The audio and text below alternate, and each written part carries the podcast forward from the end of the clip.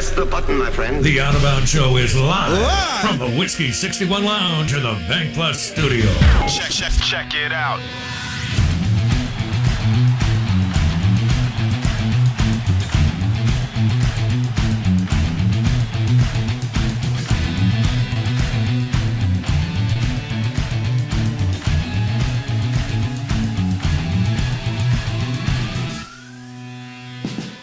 Oh, good morning. Out of bounds brought to you by Blue Cross Blue Shield of Mississippi. It's going to be Blue, the official healthcare provider of the Out of Bounds show.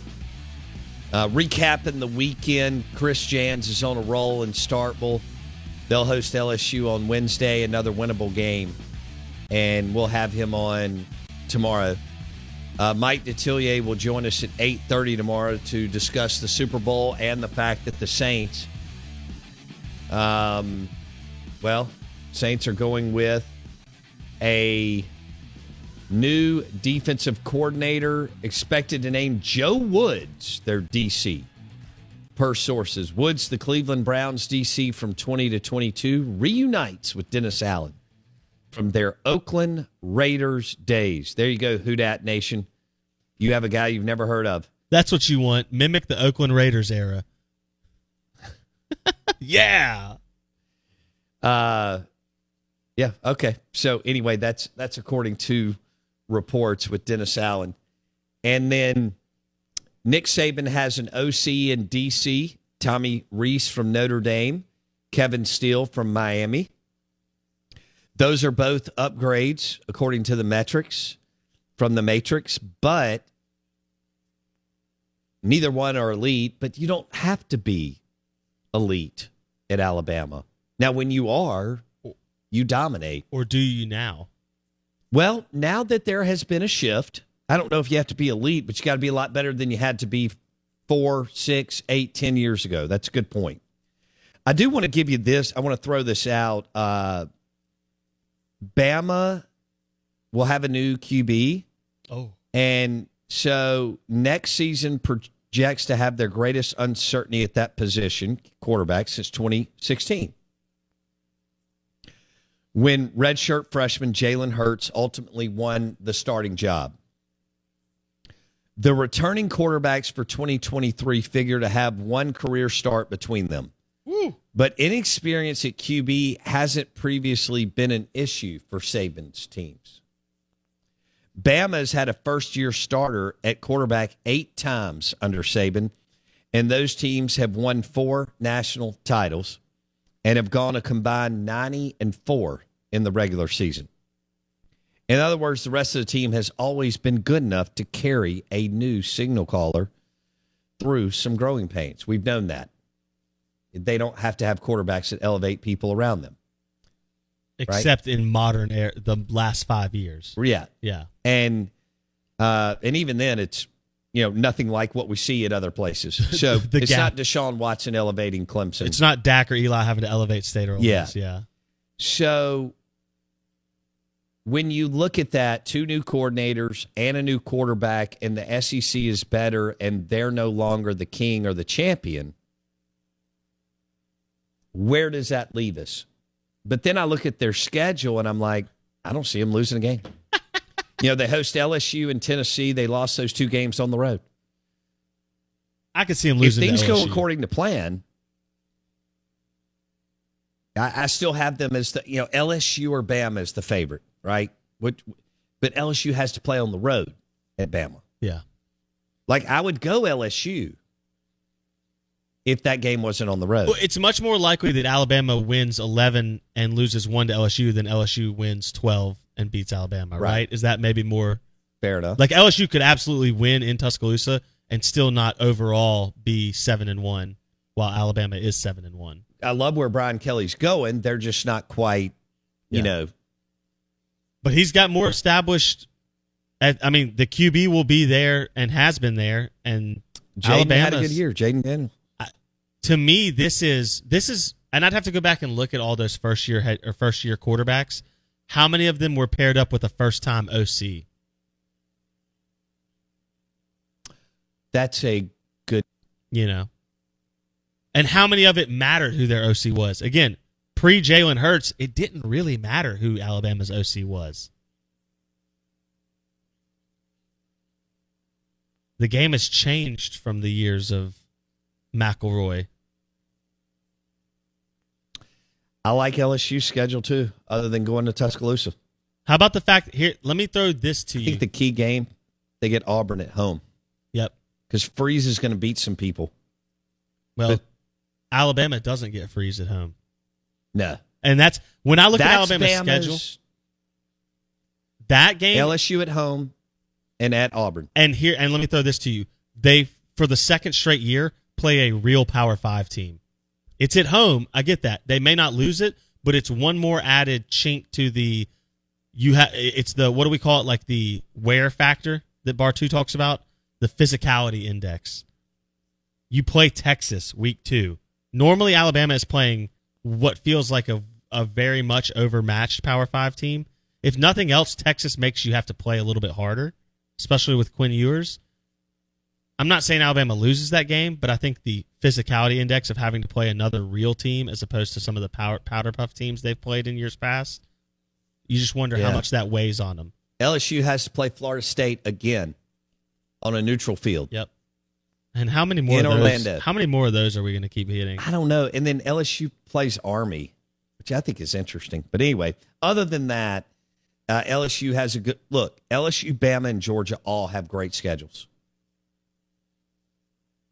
And Georgia, they don't play Bama or LSU. It's incredible. I'm so tired of that. I want to see the best of the best play. Um, yes, for sure. Uh, Mississippi State will host LSU in the third game of the season. You ready to call it? Yeah, dogs by 50. Is that what you were asking for? Alabama does have an interesting stretch, though. Okay. because I'm just trying to play devil's advocate. Like, could first year coordinators on both sides of the ball? I know Kevin Steele has experience. Tommy Yeah. Rees does not as near as much. Then you've got a quarterback that you don't know who it's going to be and no experience. There's, it's not a transfer that you brought in that even like where you go, hey, he may not, may not be the most talented, but he's experienced, so he won't screw up. You got inexperienced young quarterbacks; they're going to make mistakes. You go September 23rd. You play Ole Miss at home, at Mississippi State, at A and M, Arkansas at home, Tennessee at home. Then you're off a week and LSU at home. But before that off week, that's a decent stretch of Ole Miss at home, at State, at A and M, Arkansas at home, Tennessee at home. I mean, that's about the toughest it gets, I guess, for Alabama. That is a tough stretch, no doubt. You know, again, I'm just trying to say, could could an inexperienced QB who doesn't know what they're doing, and two new play callers on both sides of the ball, where Saban may be more likely to interject his will because he's nervous or or upset with the direction things might be going. Let me tell you what we said earlier. It's a lot easier playing with the lead. In everything. yeah, I'm talking about just their program in general, not in I- a game. yeah, I, and they're no longer playing with the lead. yeah, It reminds me of. I mean, Bama's been playing with the lead for what, 13 straight years, Blake? yeah. Outside of his first season, yes, I'm trying. You don't see. Uh, Jackson Prep has played with the lead since their inception in 19. yep, for the most part, yeah. Uh, no, every year they they they played with the lead every single year they've ever been in existence. That is unheard of in sports. Yeah. Bama has played with the lead, Yeah. and now they're the hunter, and they're hunting Georgia, and they're coming off losing to L. I think we forget they didn't even play Georgia. Correct. Didn't make the title game. Yeah. They lost at Tennessee and at LSU. That to me might be even the more indictment is not not just not making the playoff. You didn't even represent the West, which in Saban's tenure has only happened three times, four times, like in 15 years. It's a, it's a crazy number. I know Auburn made it a couple times. LSU's made it once Yeah. or twice now. So that's four. Uh, maybe one more outside that first year. I mean, he, LSU, Alabama has lived in Atlanta. Mm-hmm. Most of Tuscaloosa, if they had a and that was mobile, a flawed LSU Yeah. team. most of the Alabama fans have had rental space at the RV parks around Atlanta for for over a decade now. They just moved their home for a month to to the Georgia Dome, and now there's nowhere to go. Trailer Park is staying home. All right, we'll switch gears on that. I thought that was Georgia will be breaking in a new QB. What will be the bigger storyline to me, to you? Is it Georgia's dominant three-peat, which has never happened, or what could be the like nail in the coffin on the end of the Saban dynasty? The latter, by far. By far. Are you ready to say that a, a non-playoff appearance is the nail in the coffin? No, because Brad Edwards is right. As soon as we go to the 12 team playoff, they are in. Yeah, in it to win it. Yeah. Yeah. Uh, Whether they're the sixth team, eighth team, 10th team, 12th team, the next year, as soon as we go to the 12 team playoff, They're in. Bama's in. Well, I don't year. think they've- Georgia's in. Ohio State's in. LSU and Auburn will rotate in. Uh, we'll see what Southern Cal does. And then Clemson, boy, that's a hell of an opportunity for Dabo to to kind of reshuffle, get what he wants back together. And with the 12 team playoff playing in a terrible conference, you eh, Clemson, you are in four out of every five years. Alabama hasn't finished outside the top 10 since Saban got there after year one. Wow. So they would be in the playoff every year. And all you got to do is give them a chance. See, that's what's going to be interesting about the playoff is not it we all want to get excited about the Cinderellas of like the idea that Mississippi State, Oklahoma State, Ole Miss, South Carolina, that level school could get into the playoff and make a run, right? That's exciting. That's awesome. In reality, what the 12 team playoff does is it gives that five, six, seven seed who is Alabama, Ohio State, or LSU or Georgia that one year a second chance at a life, as Brad Edwards said. That team could absolutely win a playoff because you have the talent composite. Sure. And you can take the physicality. Speaking of, let's drop that Saban audio that you pulled up for the show. Let me let me tee this up. Out of bounds, 1059 the zone ESPN.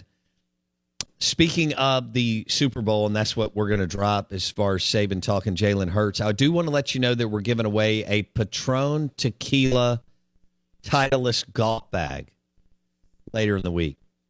You will have to be registered on whiskey61.com because Blake and I are going to come up with a post like we did last time where you commented on your how you like your steak cooked. It'll be something like that. Um, I think I know what direction we're going to go, but you'll need to register and, and post under whatever we pin at the top. That will be a Thursday, Friday deal, I think, but you may want to go ahead and go to Whiskey 61 and get registered. Uh, all, it takes two seconds and confirm your email. Whiskey61.com. One of our big giveaways this week is a Patron Tequila Titleist golf bag. It's really nice. Black and white golf bag, super sharp. Okay. Jalen Hurts, Oklahoma Sooner, starting quarterback for my Philadelphia Eagles, going against Blake Scott's Kansas City Chiefs. Saban uh, was talking to the media about what he told Jalen Hurts when Jalen was transferring. And then when he wanted to transfer, and I said, Well, who has the best player? He wanted to go to Maryland or Miami. I said, You need to go to Oklahoma. They got the best coach to develop you as a quarterback, and you're going to be around the best players, so that's going to enhance your chances of having success. He did that. He had a great year. I was worried about having to play him in the playoffs, and I can't tell you how proud I am of seeing this guy in the Super Bowl So again, Alabama trying to, after they ran him out uh, of Tuscaloosa, trying to stake their claim to Oklahoma Boomer Sooner, Jalen Hurts. I gotta. I actually, the fan base is doing that. They are staking their claim to Hurts. I actually went a different route on that audio. I thought it was pretty impressive that Saban was willing to send him somewhere that could ultimately bite him. Yeah, Because the right answer in terms of what's best for Nick Saban in Alabama is by all means go to Maryland or Miami. go go there and turn into nothing. I don't ever have to think about you, worry about you. I'll never play you. right. Go to Oklahoma and what he said is legitimately true. You might have played him in the playoff. True. and you could have lost to him. So I got to give Saban credit. As much as like he's the bad guy in a lot of ways, that's a pretty upstanding move to tell Jalen Hurts. And he was right. He needed to go to Oklahoma over Maryland or No Mi- Miami or anywhere else No question. because he's in the NFL because of that final season, that that polishment polishment that went on. I think I made up a word that went on at Oklahoma under Lincoln Riley that allowed him to throw the ball more, that allowed him to get better, and ultimately led to him being drafted by the Eagles. It was a good move. Shout out to Saban. I can't believe I'm saying that, but like, what a good guy. Have we been wrong? Whoa. Has Saban actually a great guy? And this has all been this is this is Auburn media, isn't it? Saban's actually a gentle giant. Gentle giant. Yeah, That's why everybody's lining up to work for him. yeah. Are you not impressed though that he that he did that? Wouldn't the easy move have been let Jalen go to Miami or Maryland? I think Saban really struggled with the Hurts Tua thing. You could tell he was, you know, he blew up a lot on reporters, and it it, it really bothered him that they eventually had to make a decision. Do you think Saban wishes, or not? Maybe wishes is not the right word, but in a perfect world, Saban would never have had to bring Tua in to beat Georgia, right? Yeah. Jalen would have just won. Right. No doubt. I get that. because Jalen's better.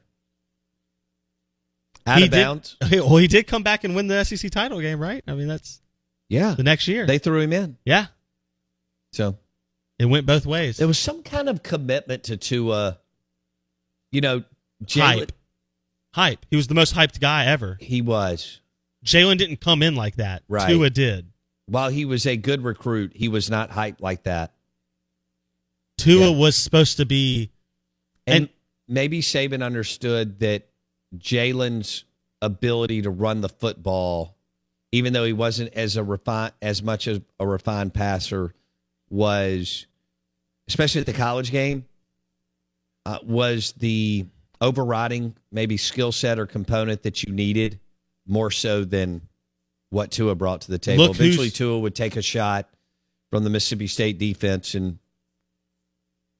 you know he Yeah. was done for his Look, college career. look who always has given Saban the most trouble. It's the mobility. It's that mobility. I think he knew what he had in Jalen and just never quite got it to where he wanted it, which is why it's so impressive what Jalen. Look, Jalen Hurts had a good year at Oklahoma.